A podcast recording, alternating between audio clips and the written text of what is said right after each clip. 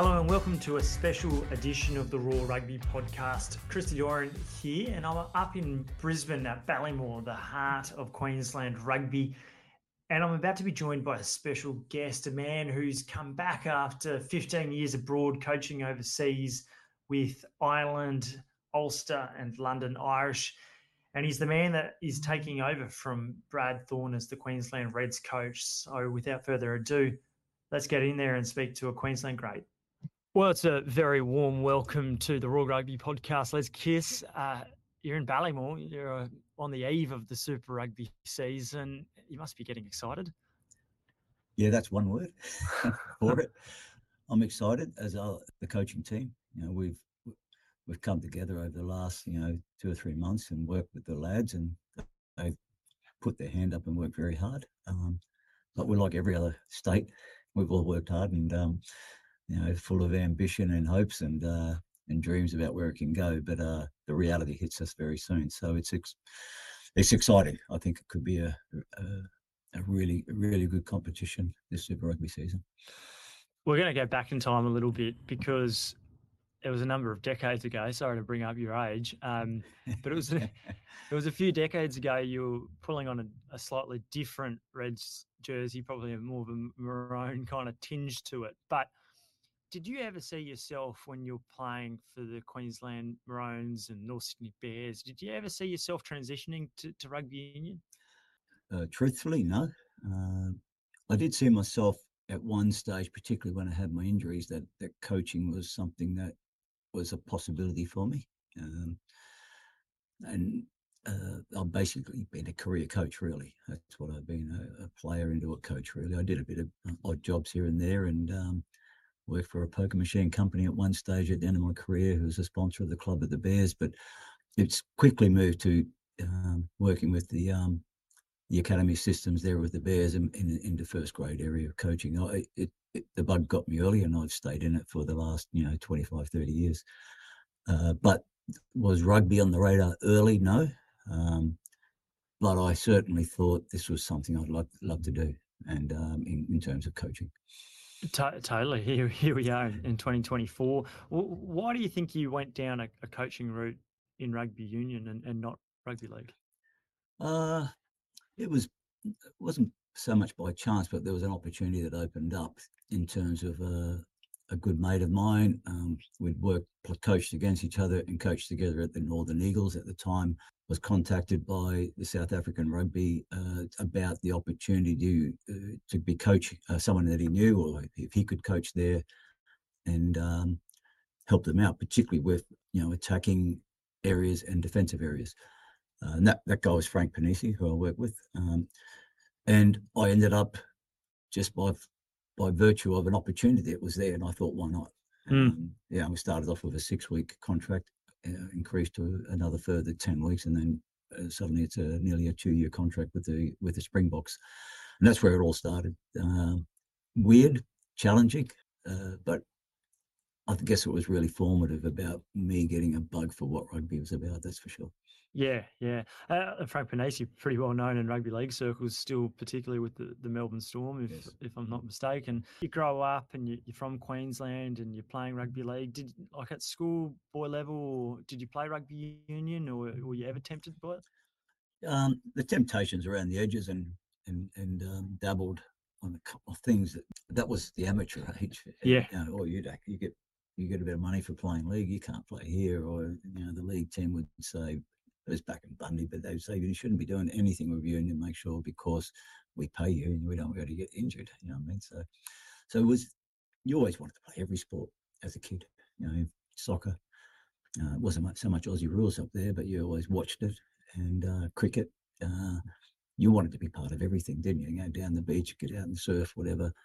Um, so I guess that was just the genuine curiosity and, and the and the way that you know most of us like to live if you were quite sporty to try everything out. But but once you've got a little bit of um, traction in the game and in, in rugby league, you sort of you start going down that track and you start to get really serious about it. So it just became a one a one game for me, and that's try to be best I could be in league. And fortunate enough to be have some good people who who mentored me along the way, but also you know took me on and gave me opportunities.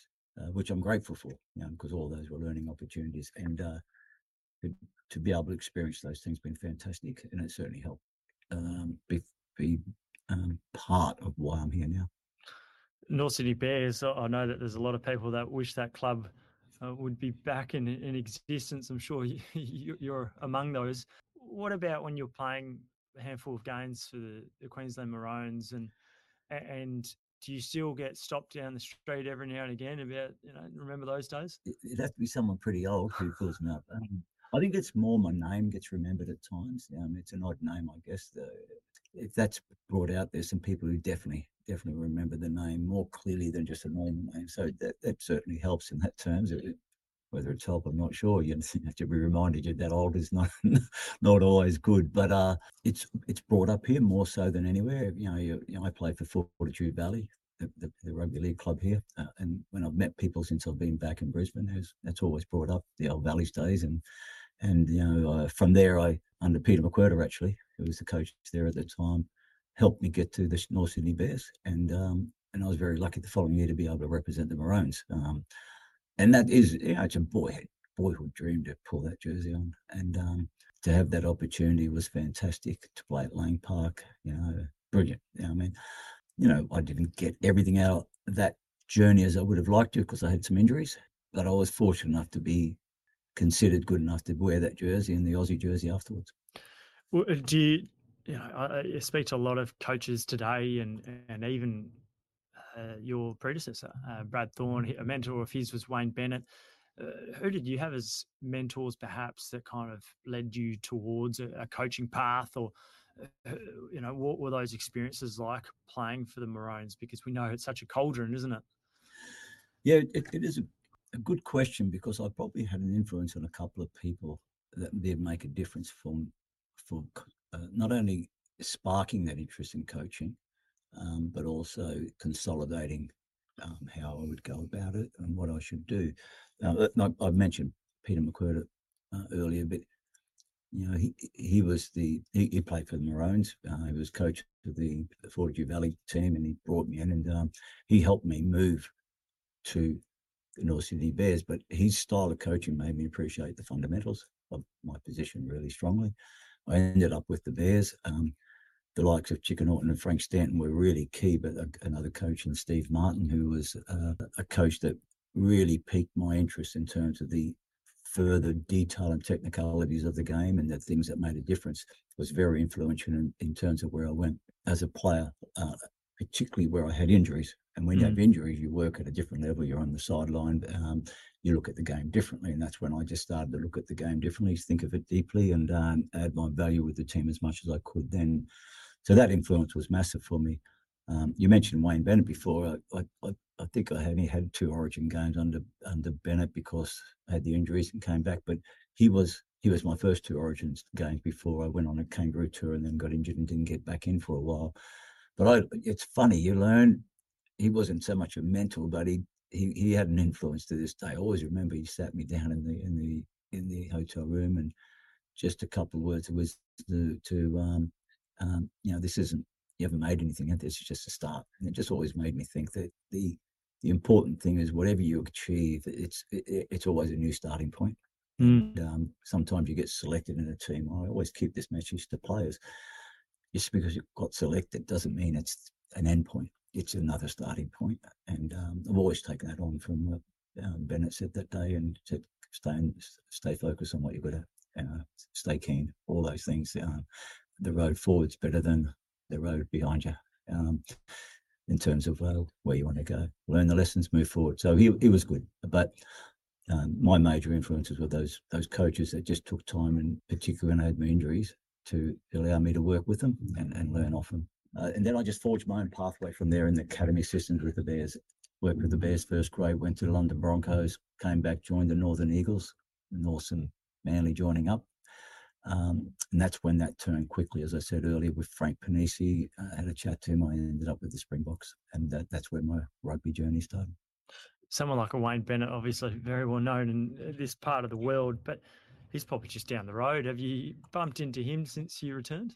No, I haven't yet. I'll, I'll definitely make a, a, chance to go out and see him and see if he remembers uh, remembers me, but um, he uh, um, he, would be as busy as I am. I'd say it's it's it is interesting. You want to try and catch up with people, but you are so you know, you're driven by different schedules and in trying to get things done. I've been busy trying to connect with a lot of stakeholders in the game. Uh, particularly here in Queensland, ensuring that that the coaching team going well because they're all Zane's back to Brisbane after a long time away. Jonathan Fisher and Brad Davis have not been here and mm. lived in Brisbane. So they've had to find their feet. So there's a lot of things getting right in terms of making sure the group are good, connecting with the, the professional staff, connecting with the QRU and all the stakeholders outside the club game. It's a bit busy. Um, but I, I, guess at some stage, you know, I'll take a breath and and um, maybe go and watch a, a game or a, or a, training session or two and connect up with uh, Benny at some stage. I imagine it's not going to be for a little while, uh, given that the Super Rugby season it, it, comes up quickly. It's only it's it's less than a month away now. Yeah, yeah, yeah. It's um, yeah, it is exciting. The truth is, a lot of things now are still a bit of a theory, aren't they? We, who are we? What are we? We've got some, you know, different structures in place, um, different ways we looked at the game. Uh, so we'll see see how that looks against the Force in a fortnight. We're going to park the Reds just for a second. We'll come back to it. But you, you've spent a long time after that that period, that 18 months or so with the Springboks and throughout South African rugby, you come back to the New South Wales Waratahs, get an opportunity. Bob Dwyer, a World Cup winner, another supremely good mentor, I imagine, for a young coach finding their way. What have you seen uh, in these initial few months with the Reds that you that are different to what you saw when you were with the Waratahs two decades ago, and you've got guys like Chris Whitaker still running around, and you know young guys like Steve Hoiles probably coming through the ranks too. Yeah, that's great to see. By the way, you know, I mean, and Chris spent a lot of time in France too, coaching over that way. Uh, know, Horsey, you know, he's shown he's shown his qualities, hasn't he, to be able to win that Shute Shield championship. But um, you know, and it doesn't surprise me those two guys, uh, even Nathan Grey. You mm. he, he's in the coaching role and I worked with a lot of those guys. Even Phil Waugh, you know, uh, coached him, and now he's he's he's, he's heading up our country in terms of uh, rugby Australia. Uh, you, you, mentioned Bob and, and Ewen McKenzie. I worked with Andy Friend at the time. We're all in that same era. Good mentors for me early on in my rugby coaching career. Mm. Good people learn off. I, I still have gems that I take from Bob's handbook. You know, I mean, about little things that just make such a massive difference. But but in terms of the, the differences, I, I don't know. I when I was away for 16, 17 years, a lot of things have moved on. That's for sure. By the time I'd started and finished with the Tahs in 2002, 2007, 8, um, you know, the, it was healthy here for sure.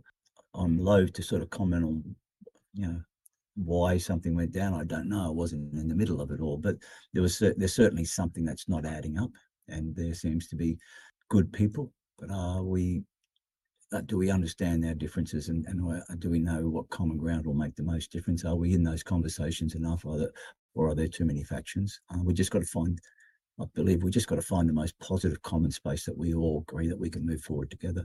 I think we can make massive moves in, in 12 or 18 months as a rugby nation in terms of results on the pitch, but also how we build our systems here and get the right alignment and, mm. and everyone fighting, you know, from uh, on the same battleground together. I mean, I, I, my belief is, you know, rugby league and uh, Aussie rules don't try and compete with them at what on the same landscape. Create our landscape and understand our strengths.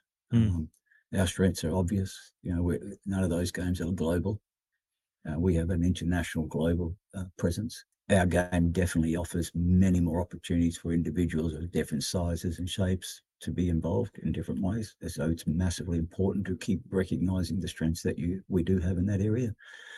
And I think one of the most important things is that our game can be played in many different ways. Now that might frustrate some people because there's a kick, kick focus from some teams, and it can be a set piece focus only. But it, I think that's the beauty too.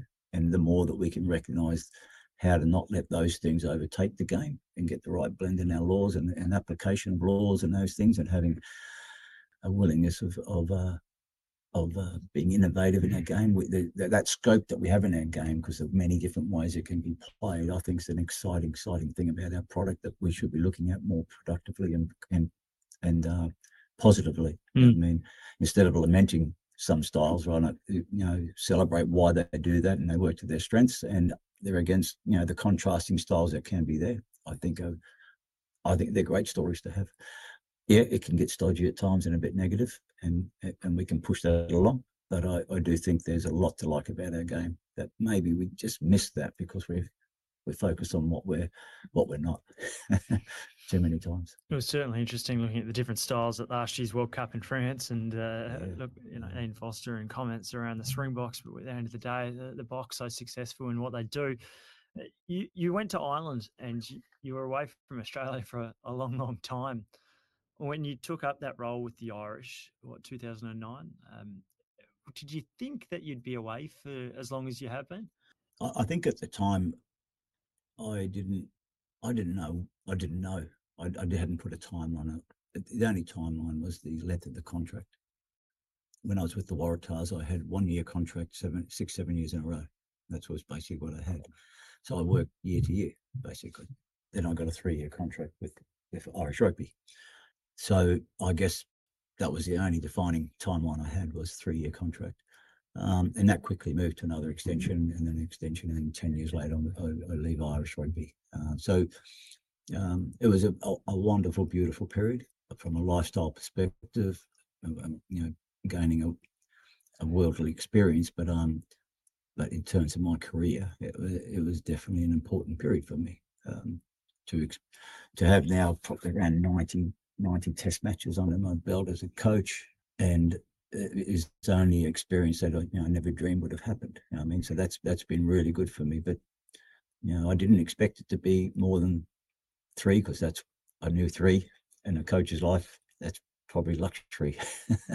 so I uh, got the three and I'll be able to extend it to ten and then move on to the London uh, English Premiership scene for another six seven years is also you know a blessing in a way. Uh, mm. so, yeah, it, it's a long time, uh, definitely, but uh, I, I don't take it. I don't take it for granted. That uh, that's for sure. During your, your tenure with Ireland, you, you go to a World Cup 2011, great victory over the Wallabies. Uh, Robbie Deans and probably a few people still having nightmares from that. When particularly, I think David Pocock missing that that crucial match. And how, how how is it when you coach against your country of birth? And that was a I imagine I imagine it's one of the real highlights that kind of moment. Yeah, I remember because when I was with this Springboks. Uh, we we played the Wallabies at Pretoria. Uh, Skinstad scored a try late to beat, and then we had a draw against them in Perth. So I'd experienced it earlier, but then with the Irish team, you know, to get to World Cup and play them in that game, it's still one of the highlight games. You know, the crowd were unbelievable there, and the travelling support that Irish have, and you saw that in the last World Cup, but they were down here in their droves in New Zealand too. But that was a special victory uh, on a number of levels for sure where you you toil and work away with people, where you you, you spill sweat and tears and and effort, what, what you do with someone, that's where you are committed. And coaching, coaching is that, you know, coaching is your profession. And I mean, if you only if you only connect it, it'll only be one country. You won't get very far. It's you know, this is the this is the beauty of the game. It's global. If you can maybe towards the end of my career, I can help a team like uh, you know Georgia or Portugal. You know, those are the opportunities you have. So but to represent uh, to play against your your country it's it's i don't think it's tough uh, it's just you just accept that reality you know it's about helping that group of players you're with at that time to do their best um, and yeah i've had, uh, had some good times against australia for sure a couple of tough ones um, hmm. but uh, they were always good battles ireland versus um, uh, the wallabies that's for sure um, i do remember my first the first game that my when I was with the Springboks, my kids were pretty young, but when we were in Ireland, um, my son and daughter were watching, and they had a Irish scarf on and a Wallaby jersey, and um, you know they were they were twitched in between. But no, but as soon as um, Ronan O'Gara throws a pass that was intercepted and Australia scored, um, they both hopped in the air, but then they sat down and suddenly said, "No, no, we don't want that. We want Dad to win." So it's interesting where your loyalties lie. It, lies with where you who you're with at the time. And that doesn't mean you're an Australian. It just means that you're committed to your craft where you are. And my kids were committed to their dad. And, and that became more important than support the Wallabies that day. So, and everyone represents that differently, but it's it's part of your journey, isn't it? And, and that's one of the beauties of the global game to have those experiences and experience those things in different ways. Certainly, speaking yeah. of the global game, uh, second half of that Irish tenure, there's a man called Joe Schmidt who gets a, appointed yeah, as yeah. as the Irish coach, and remarkably, he's now the Wallabies coach.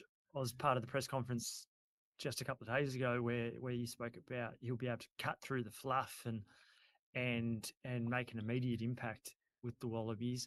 Do you remember your first few experiences with, with Joe and, and and what it was like? Well, Joe Joe joined the Irish system through Leinster first, and um, when I was there, we I worked closely with him on a few things um, from an Irish perspective, you know, in and out of the club, which I did with all the provinces in in Ireland, and he had some uh, some really strong success with a lot of lads there. And when it moved on, and he became uh, coach, I, I, held the I held the reins for an interim period while he finished off his season, and um, he came in. So I worked with Joe for around fifty tests, I think, somewhere in that vicinity. I think somewhere around that forty to fifty. We, we, had some good success. One, one, two, Six Nations, um, and I learned a, a lot of a, a, huge deal from him. Um, but he's he, he just gets to the the the, the things that matter quickly and and tries to leverage those things that can really drive the game forward and make an individual um, understand uh, their role and their job and their accountability and their ownership of something and and in getting those things right. He, he, he gets to those things that matter uh, very quickly. It, the, the players do then sense feel a sense of um, responsibility and accountability to what they've got to do. And it's hard to escape that when it's when it's given in, a, in the way that the Joe can, can deliver it, and it, and it makes sense. There's difference that can, that can it can make a difference. Mm. So you know, I'll be familiar with a lot of things, but he's also been out of that system for a while. Um, he's been in the with the All Blacks. Uh, he went back home to New Zealand. Uh, had a lot of success there with you know working with the Blues and and and and now with um and then with the All Blacks. So you know, there'll be new things that he's picked up along the way, and I've got some new things, and we, and we definitely will con, uh, connect and and chew the fat. Obviously, uh, we'll be working working closely in that respect for sure. So there's a lot of good things to look forward to with Joe coming there, and um, I'm not sure when he actually hits the ground, but it'd be good to catch up with him. It was interesting during his Friday press conference when he was unveiled as the Wallabies coach. He described himself as being boring and perhaps uh, or characterised as being boring and, and maybe a pragmatist and probably the complete opposite to Eddie Jones. How how would you describe him? Because he's kind of eh, some people have said that he's a control freak, but other coaches, and I look at across the international landscape, I feel like there's a lot of head coaches out there that are kind of eccentric in, in many ways. And, you know, Eddie Jones is certainly one. Steve Hansen's been another. Rassie Erasmus, of course. Uh, perhaps there's an element that you you do need to we, have that. We're, we're all weird. we're weird in some way to do what we do. You know what I mean? It's it's it, it's such an invigorating lifestyle to have. Uh, to be a coach at any as an assistant or a specialist coach, but to be a head coach, it's it's you know there's another level of um, weirdness that has must rise because you know there's there's a lot of uh, there's a lot around it that you have to um, manage um, and I think Joe has that strength that he can manage a lot of things and, um, you know, crystallizes the most important things to get done here and now. And, um, you know, he, he's a very, very smart guy. He, he talk about any subject with him. You know what I mean? He, he's a good, interesting man to sit down and chat with. That's for sure. So I wouldn't call him boring. That's for sure. From my perspective, I just find him an interesting guy to work with and talk with and, and sit down with. Um, so, um, but he'll have his way. And that's what I think is secret to any coach is that you've got to be yourself as much as you can and, and then uh, know how your way can connect people together and get them on the same page and, and then forge something that means something to all of us together. So, you know, Joe will have his way, he does that. And um, and it works. It works. And he's very good at being able to help guys understand how they can become better or how they can negate the habits that are probably not as good as they would like. So he's got a good way of being able to do those things. So I I'm looking forward to the whole thing. You know, if, if, if we get the right things aligned in the in the in the game too, you know, we're we're totally different to any other market. I wouldn't try and cut and paste what Irish or rugby have done or anyone like that. I'm pretty sure Peter Peter Horne, who's coming on, will also understand that there's differences here. demo, you know, not only geographically but demographically as well. You know, there's so many differences. So we will find the right way forward for sure if, if we all get to get on around the table and agree what those things, the important things are. Mm. You, you, spent time at Ulster. You go to London Irish, uh, not necessarily winning titles, but along the way, real steady progress. And you know, you could see that. You could see the coach development. You could see the the player development. Um, players getting picked for England. Uh, a really successful young crop of players that came through London Irish, uh, particularly even the Henry Henry uh, uh Arundells, um, uh, classy classy players. How do you like co- coaching is such a cutthroat industry where sometimes you're judged as successful uh, or or a failure depending on whether or not you win a title or not. How do you perceive success as a head coach where there's only ever one winner uh, per competition per year?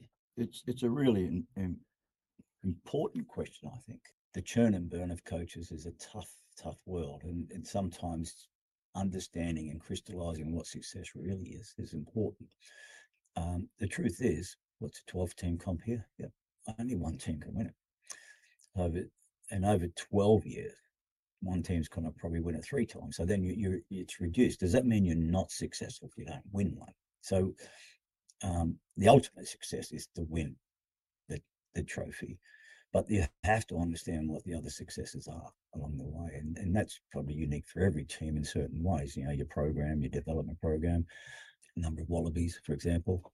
Um, but that it, it's what it is because South Africa win the World Cup and there's how many countries play the game. Does that mean every other country is not successful somewhere? And I think there are important questions you've got to ask internally about your program and where you are.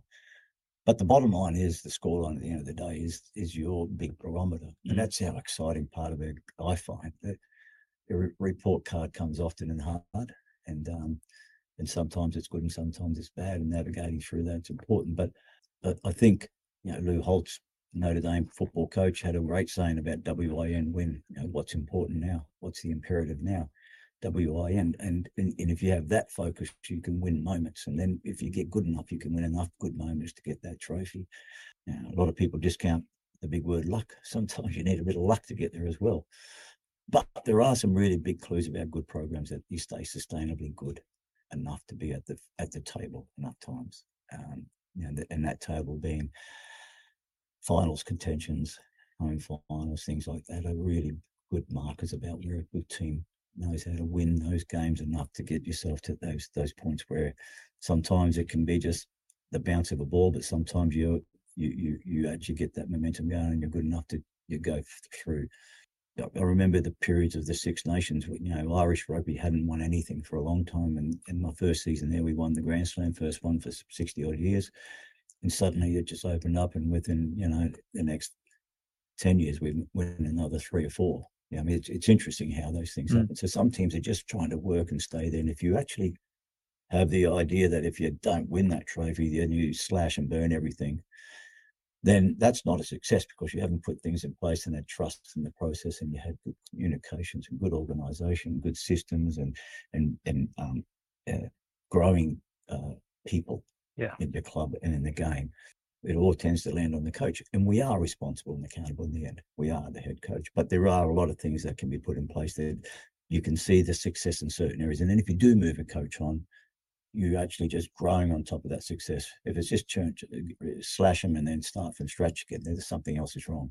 So success has to be broader, understood, but without escaping. The ultimate is that trophy, but you can get hijacked by that too. And you've got to know how to put a program together, build it, and and and have other success touch points along the way, and understand that. And that'll be different for every every team and every club. Probably some things are common, but each coach will have their own personal reason about what is showing those success guideposts along the way. Might come back to that in a moment. I, I want to ask: uh, when you win a Grand Slam with with Ireland, how much Guinness do you end up consuming? And, and do you get just bought Guinness left, right, and centre by all the punters? I remember the first one. Uh, I was I was fortunate enough to have three, and each of them just become bigger than each time. But uh, the first one being the Grand Slam, I don't think I put my hand in my pocket for at least a month. yeah, and I I, uh, I love a Guinness. but I, I like two and then move on. Um, but I would have drank more Guinness than I ever did in that first that month. But it is it, it, it because that is the important thing. I think Christy, there's so many people who put their their their life into the game. You know, I mean, or you know, even in every sport, you just invest in it as supporters or some form of stakeholder in the game. Or, and and when you see that joy come through, you do take it seriously. You have a you have a responsibility, and, and when you get that point and that joy, it's amazing. I mean, there's nothing more fulfilling. And that's just talking about the fan base and the supporters and, and the sponsors and all those people.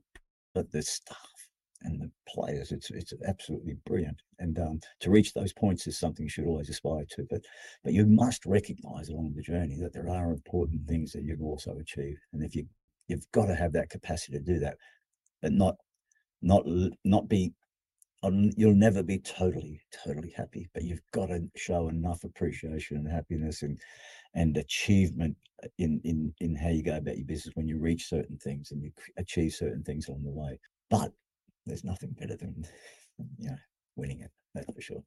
I have here of course just quickly as well uh, I, I sat down with david Nucifora maybe 14 months ago in, in dublin when i was over there before uh, the test in November 2022, and and, and Nasi told me a little bit about Christy Moore coming in to to talk to the, the site every now and again, and and that's in fact who I'm named after. Is Christy oh, you really? Moore. Yeah. Oh, he's a legend, mate. Oh. Yeah. Can you tell us a little bit about who this person might be, and did he come, come in often? Yeah, well, he came in every year. I was there for eight years, nine years, nine years. Yeah, so he would just come in and um, set up a, a, guitar, a speaker system, and um, sometimes with no speaker system, it was just a tight room, and he just he just plays the folk songs. He, he's a uh, he sings about the heart of Ireland. You know, I mean, he's he's a poet and with a guitar, and he's he's got some great songs, and um, it's quite fascinating when you join, when you become Irish in that way, particularly through those mechanisms that I was involved in.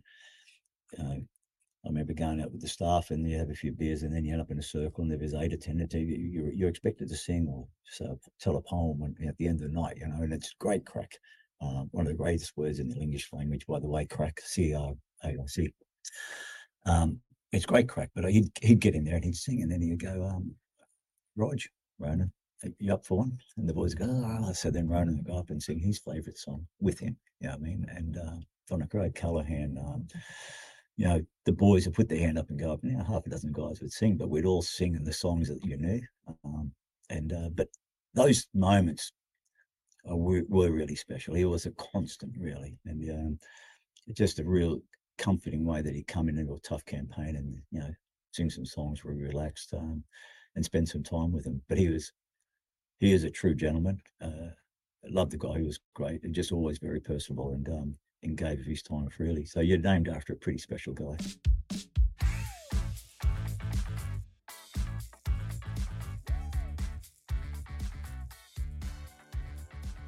Those sorts of little things though are quite big for cultures and teams and I'm, I'm, sure you bring that back to queensland and perhaps we don't have that same irish culture with singing and getting around the room but what are some of the things that you've done in this pre-season with queensland coming back yeah it's a really good question because um, the first thing I've tried to do is understand Queensland rugby where it is now. I, I didn't know it intimately when I was here previously, but the the biggest thing I've probably tried to lean on is is tying our, our close ties to this place, Ballymore, and understanding it better. And um, the games that we've had here, just enriching the guys in terms of the history of the place. I know we've always prepared here, but now it is becoming a, a place that's going to grow again. It's a, a, a, rebirth of the spiritual home, isn't it, of, of the game here in Queensland, if not, you know, really a really formative part of what when Australian rugby strong, Ballymore strong. And uh, I think those are the key things we've tapped into. Um, definitely, um, I, I, want to engage more with some past greats, that's for sure. We can't not recognise enough some of the people who've, who've donned the jersey, and people are important. I think it's one of the strengths of someone like Munster.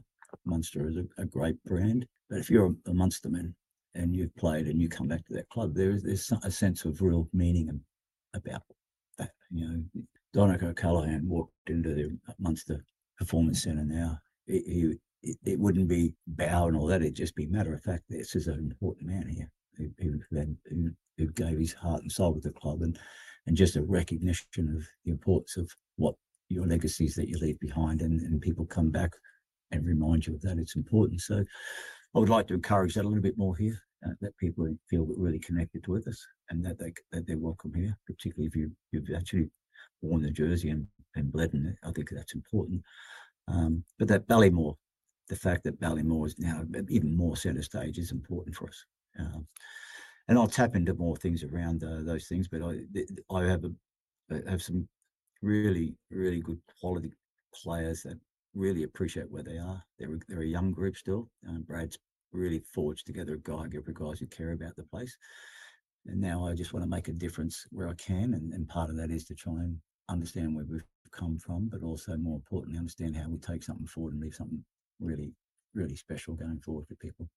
It's still pretty young. Uh, the age demographic is still pretty young. Uh, I imagine, you know, Brad Thorn was probably criticised for not being able to take that side to the next level, but there was certainly a good base and foundation put in place. Um, what are some of the things that you discovered when you arrived uh, at Ballymore, and and some of the things that are going well, and perhaps some of the things that do need to just you know be fixed a little bit? Uh, the first thing I look at, and it's it was it, it's not an excuse for where they were, but where they prepared and some of the the environments they had to work on was challenging for a start. That's the reality, and I think they did exceptionally well with also what we've. I've got a different start, haven't I? You know, I've got a new facility. Um, we can manage heat training a bit better with with the environment we have here. The fact that um, you know the position that you had to work through in terms of, of reducing debt, you know, different modus operandi in terms of the of the business model. They're all different things that I I have, I don't have that. I have hmm. a different model to work with. You know, it's still we're very still very cost cost focused and making sure we don't live beyond our means and we try and keep those in the right place. So though all those things matter and how you can build things. But despite all that, there's a there's a qualities within not only the playing group but the the, the professionals, rugby staff, and, and people in the QRU. they're just just good people who want to want to make a difference. So what difference can I make? I guess I just had to come here and not try and be just a total change agent. I, I just didn't want to be that. I wanted to recognize some of the qualities that are here. I think there are some strong qualities, but um, but but uh, how do I grow those qualities that are unique to the group that I I, I brought here, a new uh, coaching team? How do those qualities relate to how we want to look at the game and build something important together? So I've been very collaborative in terms of including a lot of people about how we want to take this forward. I certainly have my convictions about the style or the the, the uh, I don't know styles the way or the way that we we explore how good we can be um, in terms of what we have as our skill sets and our strengths. I certainly have those, but the coaches were up to their eyeballs in how we forged that. And, and the key players have been up to their eyeballs and how we make that bring that to life. So I just think I, I want to make sure I, they feel they've done their last three or four years in different levels of different players as they've grown, and they're still a bunch of young guys, really. But they do that justice, and I and, and I don't want that to be missed. That doesn't mean we can win suddenly, but it certainly means that it's a uh, it's got to be driven to another level of how they make sure they leverage that opportunity that they were provided with under probably the greatest legend ever, wasn't he, Brad? He's, he's, he's an absolute legend, a good bloke. And he put something important together. So let's not let that down. Yeah, and he's got so many phenomenal characteristics and and and hard work and discipline are some of those as well. Um, there was a bit of a perception that some players didn't weren't able to make that next step in terms of their own player development. And I don't know how much you watched. I remember you saying you watched most of the games from last year, but a Jordan Petaia that burst on the scene in 2017 goes to two World Cups. How much has he improved over that five to six years is perhaps questionable. Um, Harry Wilson may be another one. Scott Robertson saying, oh, I'm falling in love with this guy and his footwork. How much has he improved since he burst on the scene in 2020? do you uh, like in your experiences of coachings is it sometimes just saying things in a different way or is it is it just subtle technique changes is it a liberation of how you play how might you get those players to perhaps fulfill their potential? Yeah, and it's a good question. I think part of every everything you mentioned, really, there's little bits of all of those things. Um, just you know, I've I've had some players who have played for me. You know, for some reason they move on. There's never been a real, you know, moment where it, it, we didn't quite fit, but they move on and they become better somewhere. And sometimes it's the group of people in the environment you work with, a different way it's messaged and they get it, or that type of time to mature is there. I don't think there's a complete answer for that, but I do. Uh, what I've tried to do is ensure that these these guys um, are involved in how what we're doing. That I I uh, create an, an intensity of, of training environment so they can really explore whether how they fit. We have our principles are really forward, strong principles that they attach to. So they're different principles, but that might be just a thing that just opens up another portal in their mindset that they mm. can they can find that another level. Um, there's not one complete answer, and it's not because something didn't exist before. It's just because something new is a way that cuts through something that he wasn't capable at the time. And that might be a personal thing, it might be a professional thing, it might be a technique thing. They're all different, but but Jordie, part of the responsibility for him is to I'm the two two World Cup veteran. I don't know, he's, he's bloody young still. I couldn't believe how young he is still. But you have to don't live your age, you live your experience. Um, bring your experience to the table every time. Be the point of difference that you can every time. And and that's my conversations around where these possibilities lie. You know, don't age is just what it is. Your experience is the other thing. I mean, and then and that's what you've got to be able to bring in and understand where that's taking you. You've got to reflect on on on, and everyone has to as a coach. You do as well, but you reflect on what's how's that going to make me me better tomorrow.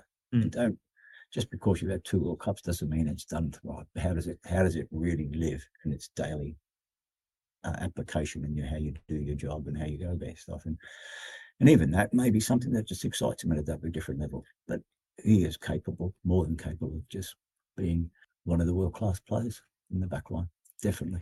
You, you, said before we came in uh, the start of this interview, you, you, kind of touched upon. Oh, you think there's a there are some really positive things in Australian rugby there has been a fair bit of doom and gloom in the game, and, and obviously the Wallabies showing last year didn't reflect perhaps where Australian rugby is, but maybe it also shined a spotlight on some of the things that were going wrong. What do you? What gives you confidence coming back into Australian rugby after so long around the direction of the game? Whatever program you're you get all you do get lost in that program. You don't see the wood for the trees for everything else. But you, if you're in an international game, you look at the internationals and you're looking at all the other teams, but you're looking at yourself when you're in the in a competition uh, in the URC or for a while or in the um, Premiership, you you you are very much into that mindset, that cocoon of how you go in relation to your your challenges there. So I watched Australian rugby and international rugby a bit more, but particularly Australian rugby, uh, and saw the qualities there. But we're an innovative, uh, you know, our quality of, play is is second to none when we get it right. So when I got back here, um, it's not that I forgot, it's just that I wasn't focused on it. And then, because then I had to watch every Super Rugby game that I could, watch all the Queensland games. Uh, then I saw the other teams, the Australian team, and I said, bloody hell, there's some really good talent here. There's some skill sets here. There's some things here that I went, bloody hell, I, I hadn't seen. I, I, just hadn't recognized because I wasn't focused on it. So when I got into it more, I could see, well, there's skill sets here that that it does take, particularly in the forwards. I found a lot of skillful forwards in the Northern Hemisphere in the English Premiership, but there was you had to gain, you had to work hard to get certain subtle skill sets in different ways out of them. Here they come. Uh, natural instinct's not the right word. It, it's there, but they they have the, a better capacity to know how the skill works and how to use it and express it. A bit more innate or yeah, in ways that learned experience mm. through being exposed to more sports, I guess, in a different way or variety, or or we do just play that game this way in Australia. Now they can sometimes put down a cul-de-sac of doom when you over try it and that, the ball's don't hit and all this time, but there is skill here and and some really explosively damaging types of players that have that they don't only penetrate, they can put subtlety into their game.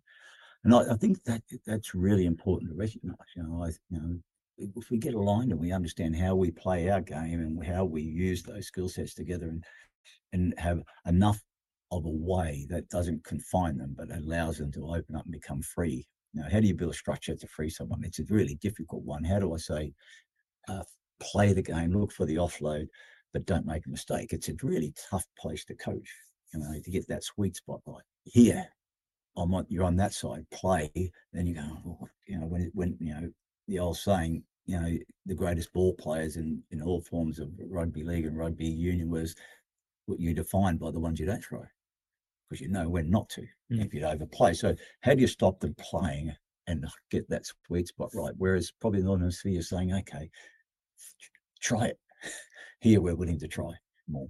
There it's it's probably trying to build that skill set. Not massively different, but a different enough to know that when I looked at it, there's some real good talent here in many ways in terms of what we have at our disposal. And I think, uh, you know, if we if we can get on the common ground and and um, see how it goes, we, we're we're a chance to do something.